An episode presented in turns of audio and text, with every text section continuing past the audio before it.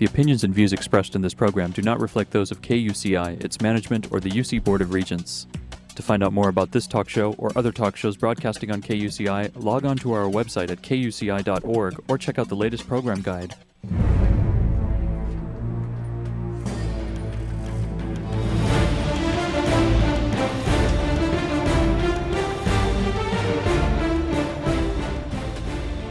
You're listening to KUCI 88.9 FM in Irvine and KUCI.org on the web. Welcome to Privacy Piracy. I'm Lloyd, I'm the show's engineer, and your host is Mari Frank. Mari's a local attorney and certified information privacy professional. She's the author of several books, including Safeguard Your Identity, From Victim to Victor, and The Complete Idiot's Guide to Recovering from Identity Theft. She's testified many times in Congress and the California legislature on privacy and identity theft issues. And you may have seen her on Dateline 48 Hour, CNN, NBC, ABC, O'Reilly Factor, and many other shows, including her own 90 minute PBS television special, Protecting Yourself in the Information Age. To learn more about this radio show and our great guests, please visit kuci.org slash privacypiracy. Hey, Mari, what's our show about today? Well, Lloyd, today our show is about privacy and intellectual property. And you know, I was reading this wonderful blog by uh, Professor Rebecca Tushnet and it's called 43B Log. Actually, I was reading this article called World Without Privacy, and I said to myself, hmm, we have to get this wonderful professor from Georgetown University on our show. And so let me tell you a little bit about her, and then we're going to be thrilled to have her on. Rebecca Tushnet is a professor at Georgetown University Law Center, and after clerking for Chief Justice Edward R. Becker of the Third Circuit and Associate Justice David Souter on the Supreme Court, she practiced intellectual property before beginning teaching. Her blog 43, subsection B, log, blog uh, conveys, covers uh, copyright, trademark, and false uh, advertising law. And of course, she included privacy as well. Her publications include Worth a Thousand Words The Images of Copyright Law in the Harvard Law Review to 2012, Gone in 60 Milliseconds Trademark Law and Cognitive Science in the Texas Law Review in 2008. And copy this essay How Fair Use Doctrine Harms Free Speech and How Copying Serves It at uh, Yale Law Review 2004. She helped found the Organization for Transformative Works, which is a nonprofit dedicated to supporting and promoting fan works, and currently volunteers on its legal committee. She's also an expert on the law of engagement rings. How do you like that one? So you can learn more about her at um, the Georgetown uh, website at uh, georgetown.edu, law.georgetown.edu. So we're just thrilled to have you, Rebecca. Why don't you join us um, this morning? Well, thank you so much for having me. So why don't you tell us a little bit? You know, you talk about. Uh, privacy and its relationship to intellectual property. Kind of explain that to us.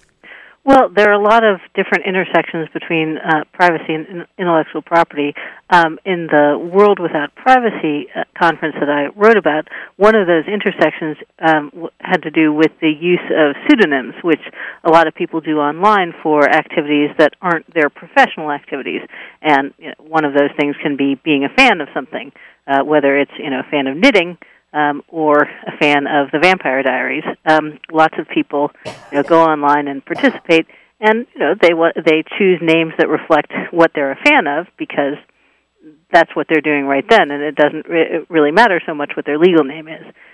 And then there are questions that arise about whether that's a good thing, whether uh, that's a bad thing. I tend to think it's a good thing, um, and that a lot of anxiety over pseudonyms is really anxiety over bad behavior, uh, which is a different thing entirely. Yeah. So, in terms of you know the, the discussion of whether it's a bad thing or whether it's a good thing, I mean, when when if, for example, a law professor might be a fan of something that that others might look on, you know, maybe the the heads of uh, Georgetown University might not like, or the same thing with me. So, h- how does that work? Well, so in the in the ordinary case, um, you know, most pseudonyms aren't you know particularly resistant to really dedicated inspection. So if you have someone who becomes obsessed or someone who's a newspaper reporter, um, they're probably going to be able to track you down, um, even if you're using a pseudonym uh, online.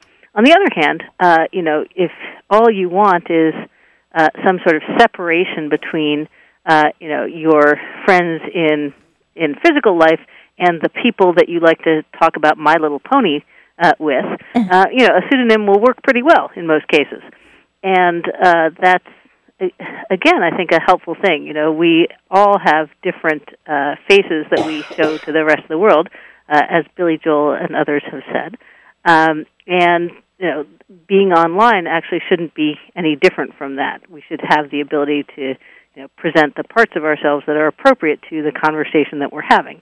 And sometimes that doesn't involve your legal name. Exactly. So, who needs to care about copyright issues then and, and changes in copyright law? Nowadays, anybody can be a journalist, right? I mean, we, we see people with blogs, we see people with articles. I mean, all over the, the web, we see this. And what about copyright law on the internet? I mean, this is just a wild west, isn't it? Well, it, it it's not uh, quite the wild west. I mean, but I think our our real issue is that uh, n- that some norms still haven't settled, and then there are some norms that have settled, but there are um, powerful interests that would like them to unsettle.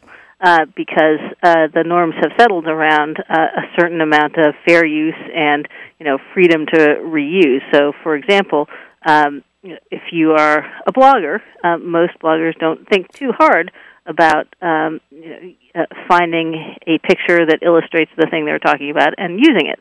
Um, and in many cases, uh, not necessarily all, but in many cases, that'll be fair use.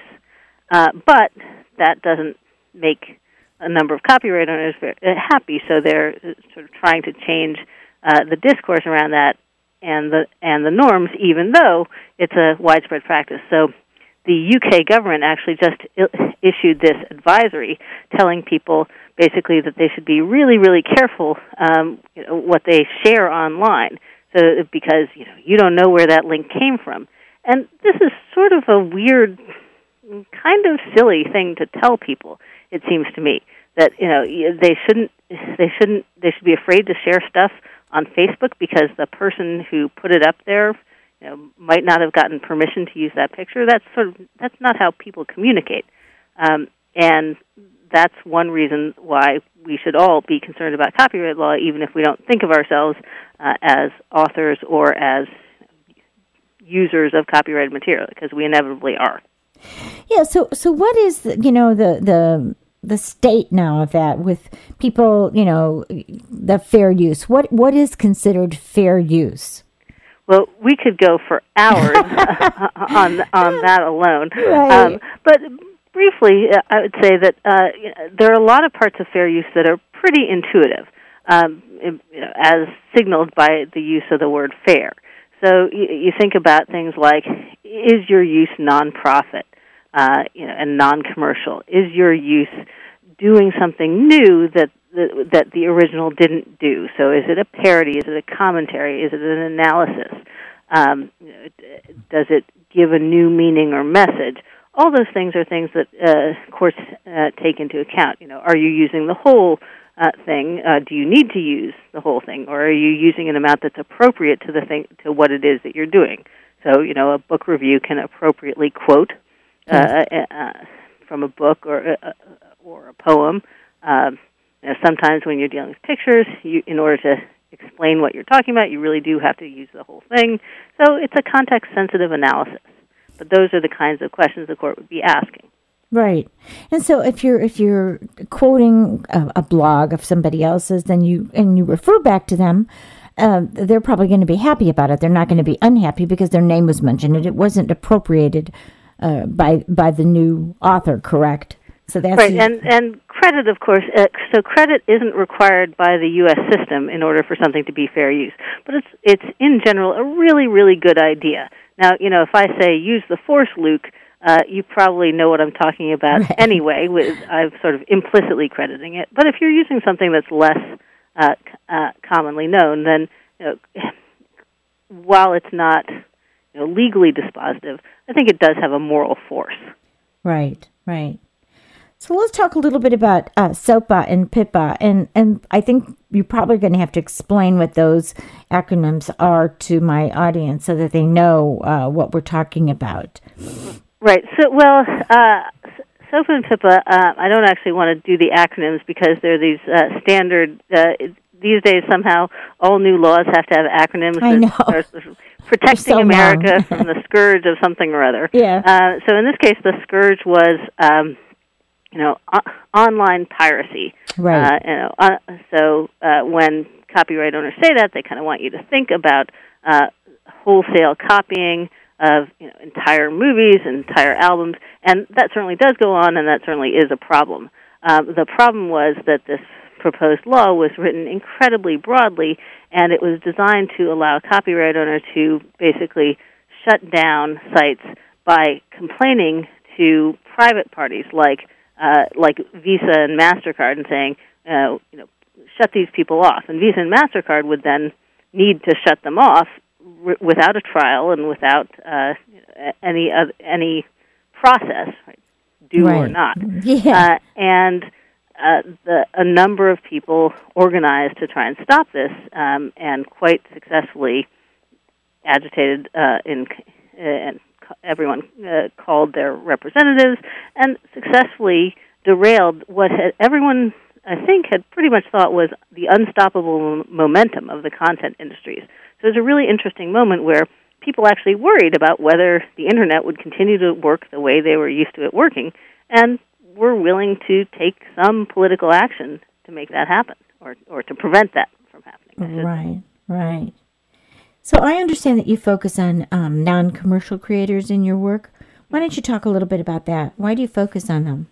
So I come out of the world of you know, fandom, fan fiction, fan art, um, which I uh, have been a, a long-time participant in, um, but really saw it take off when the internet exploded and really non-commercial, broad access to different works of fan art became possible for people who before you know wouldn't have gone to a convention, wouldn't have found other people who were interested in the same things in the physical world. And I really love the creativity, the passion uh, that fans bring to their projects. And one of the things that I began to see as the internet developed more and more commercially was that um, there weren't as many people speaking for the non-commercial creators. There were lots of people speaking for commercial interests of all kinds. Right. So, you know, Google has uh, v- at this point very good representation. Um, you know, the the tech sector has a lot of people who will speak for it, um, but most of those those sort of protect users only insofar as their own economic interests dictate. So, one, I think it's important to have voices for uh, for ordinary users um, of all kinds uh, speaking up and uh, talking about where value and where new creativity comes from. And the answer is it comes from lots of places, uh, including non-commercial creativity and experimental creativity that can't yet be commercialized, but you know, might eventually be the next great thing. And so, one of the beauties of the internet is that these people can get together from all over the world, right? And and have this um, joint uh, uh, com- non-commercial creative works shared with each other, right? Oh, absolutely. And uh, you know, people get inspiration, new techniques. So there are artistic communities that can talk to each other that never interacted before. Um, it's just a, a wonderful time to uh, to be around and to be seeing uh, uh, how art- artists are responding. And so, what do you do? I mean, when you focus on this, what what are some of the things and activities that you do to to help these uh, proliferate? Well, one of the things I'm most proud of is uh, there's a law um, called the Digital Millennium Copyright Act, Right. uh, which, among other things, uh, and it, does, it did a lot. Um, I like to call it the Digital 15 Minutes Act because it was written um, in 1998 and essentially became immediately obsolete uh, in terms of what it covered. Um, but it, among the things that it did was it made it illegal to basically make clips from DVDs um, and and Blu-ray discs when they were developed and so on, um, and by calling that circumvention. So while you could, you know, make a clip from uh, a videotape, and although that was technically sometimes complicated, uh, it wasn't itself illegal. And then, if you had a fair use, if you had a fair use defense, you could do it uh, because fair use is is not an infringement of copyright. What the DMCA did was it made it unlawful whether or not your use was fair mm. to make that clip.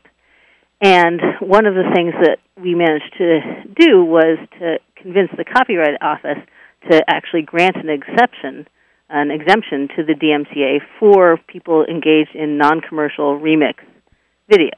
Mm. Uh, so basically, bringing back fair use when it had been taken out of the law. Uh, now we do have to go back every three years because uh, the content industries, which in 1998 didn't really have much competition, mm. much pushback, right. um, got it written in that uh, that basically you couldn't make an exception last. Every three years, you have to go back, even if everyone agrees um, that the exception is justified, and even if nothing has changed, you still have to go back and make your case all over again, which is a pretty draining process. But you know, we're committed to keeping on with it. Sounds like a very political process. Uh, well, I ha- so one of the interesting things is it's run by the Copyright Office rather than by Congress or uh, an administrative agency, a typical administrative agency, oh. and uh, the Copyright Office is actually full of people who are work in copyright law because they're really interested in art and artists. And so, almost, really, a hopeful thing I found is you know, they really have taken our argument seriously um, because they are interested in art and they aren't interested in discriminating against artists based on where they come from. Mm-hmm. So I Mm-hmm. think once w- once we can identify these new forms of art that really need the capacity to you know, make remix, um, which is often an important part of art, uh, you know, we, uh, they they heard that. So it, it's not you know it's not just a story about naked self interest, although there's plenty of that in Washington. But Hmm. there's some hopeful stuff too. Yeah, and you're right there too. Being in Georgetown, you're right in the middle of all that kind of stuff. So uh, you you see it all going on. Let's talk about what you mean by transformative work. Right. So transformative is the name that the courts have given to uh, kinds of uses that basically add something new, something that um, comments on or uh, reacts to the original. So a good example might be um, there was a book a couple years back called The Wind Done Gone.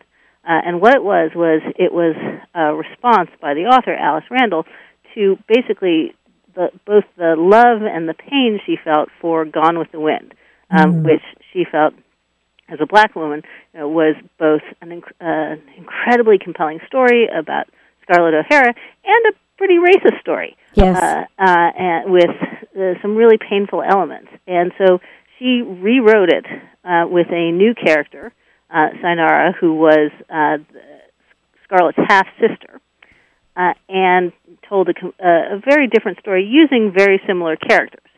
Uh, and the copyright owner uh, sued, and the court said that this was uh, probably a fair use, that this was the kind of thing uh, that copyright owners shouldn't be able to pr- prevent because it was a creative reaction to Uh-huh. uh, the elements of the original that were troubling.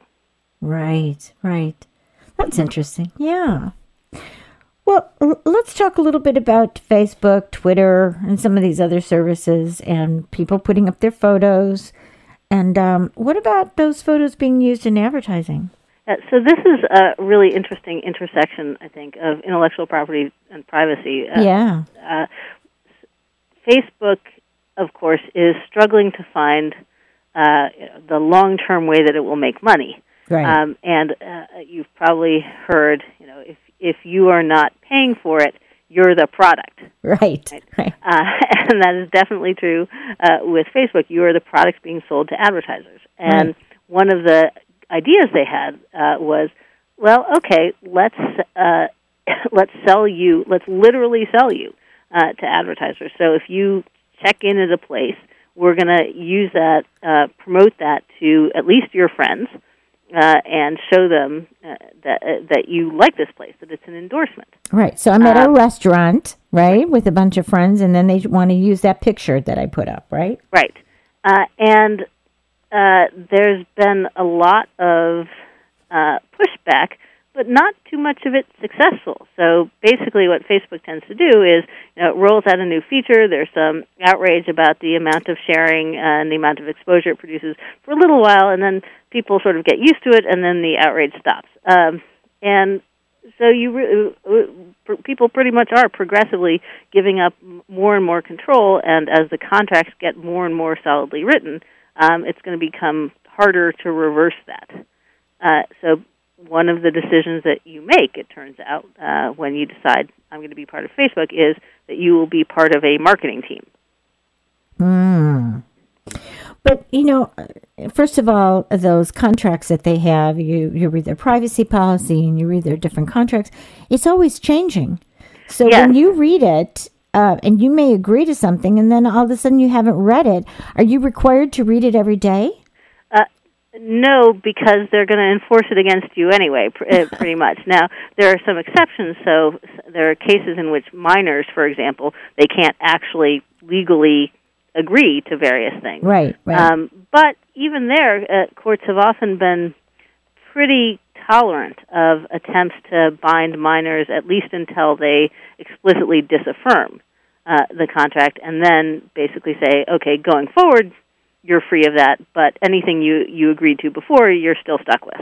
mm. Mhm. Right. So, but, so, you, so uh, the thing that you can get is, you know, if you quit, you may be able to withdraw your consent. But if you want to stay on Facebook, um, you know, Facebook is going to need to make its money from you somehow. Right. There's no free lunch, as they say. At least not on Facebook. No. What is the relationship between the right of privacy and the right of publicity? This is a, a really interesting question because the the cases against Facebook for exploiting people's identity commercially actually were more about the right of publicity. So the right of privacy is, you know, the traditional right, the right to be left alone, right, the right to be shielded from an unwanted gaze. Mm-hmm. But that doesn't quite fit with a lot of 20th and 21st century behavior where, you know, we want attention, but we want it on our own terms. Right. And so the the courts and eventually legislatures began to develop this right of publicity, which was uh, the right to control the commercial exploitation of your identity. So even if you were a public figure, um, you would still have a right to prevent uh, people from using your image in ads. And over time, unfortunately, that right has expanded and expanded until it's now not just ads, but it is in some circumstances art, uh, which is quite troubling. Um, you know, and as applied to the Facebook ads, uh, you know, I think it makes a fair amount of sense to let people decide whether they want to be you know, part of ads or not. Um, but outside the ad context, um, it can be pretty troubling. Well, I, I think especially if I go to a restaurant and someone wants to use me in the ad and I didn't like the restaurant, Yes. then I'm going to have to go on Yelp and say something like, "Oh my God, I hated this restaurant." Well, the, in- the you know. interesting thing about the right of publicity is it actually doesn't require anything like that. It's it's a pure right to control. So, yeah, so uh, the I think the example I like most is suppose you saw somebody um, who ran an ad saying, you know, Madonna's never had one of our bananas, but we think that if she did, she'd like it. So there's nothing false about that. They're telling you right up front she's not endorsing them. Right. That still violates the right of publicity Right. because it's a commercial exploitation of her identity. right. Right. But that okay, so that's for celebrities, right? Is that is that the It's same actually thing um, for, in for many states it's for everyone. So Okay. any so so if you're an identifiable person, um, you can stop commercial exploitation of your image. Okay. So, do I have the right to do that by just writing to the company and saying you're exploiting my take that picture down? Right, Uh, so that depends. Uh, it, now, at this point, it, it, anybody, any website with a marginally competent lawyer will actually include in their terms, and and you know, it's it's a fun exercise to go look these up. Don't look all of them up because you'll be there for you know 40 days reading all the services you do that you use. But you know, one or two, look at what they say about what they can do, and they will have these incredibly broad uh, statement saying, you know, we can do, we, you know, we can use your image for commercial purposes. Um, you know, you can't, uh, you know, you grant us a non-revocable right. Uh, some of this is of at least uncertain legality, but it's enough to give them the confidence that they need. And you know, part of it is they'll always ask for for broader rights than they really need right now. You know, because someday they might think of something else they want to do. Yeah, yeah. And when we talk about information privacy in the information age, we talked about the ability to be able to, you know, uh, manage your your information, you know, your sensitive information, your personal information, and that just seems to be eroding more every day. So do, we don't have a lot of time yet, but uh, can you tell me a little bit? Do advertisers have a First Amendment or a free speech right to collect that information about us? It it does look like the Supreme Court is going there, not without necessarily understanding very much about uh, how privacy works t- today. So uh, the Supreme Court has granted increasing protection to commercial speakers, um, and you know you we hear more about it about things like Citizens United, but um, this actually has powerful implications for data collection. So, if collecting data is an exercise of a free speech right, then government rules that attempt to limit the context in which uh, commercial entities can collect the data or even or use the data are argued, at least by the companies, to infringe their free speech rights, which means the government actually can't stop it. So uh, it is it is a little bit like heads I win, tails you lose, because of course these companies are not going to let us into their inner secrets. Uh, uh, they, they they use trade secret and other protections to make sure that we don't know what's going on. We certainly aren't going to get a look at Google's search algorithm.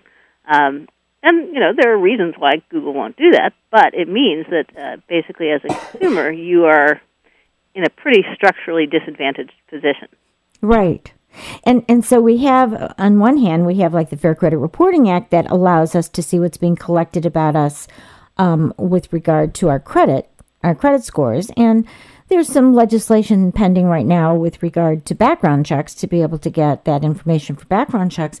But in California, for example, we do have a law that allows us to get information from commercial entities that collect our information to find out what it is that they've collected about us. So you know, it's uh, it's really interesting to see if that would be considered a First Amendment right, right? Right. Especially and, and you also have to know how to uh, know to ask. Uh, so you have to know what's going on before you can find out what's going on. In some ways. exactly. And then, like in Europe, you know, they have that opt in that um, you can't collect uh, information about uh, like uh, citizens of the European Union unless they opt in, and then we've got this opt out. So we're, it sounds like we're still in the Wild West with regard to information privacy and, and First Amendment rights, aren't we?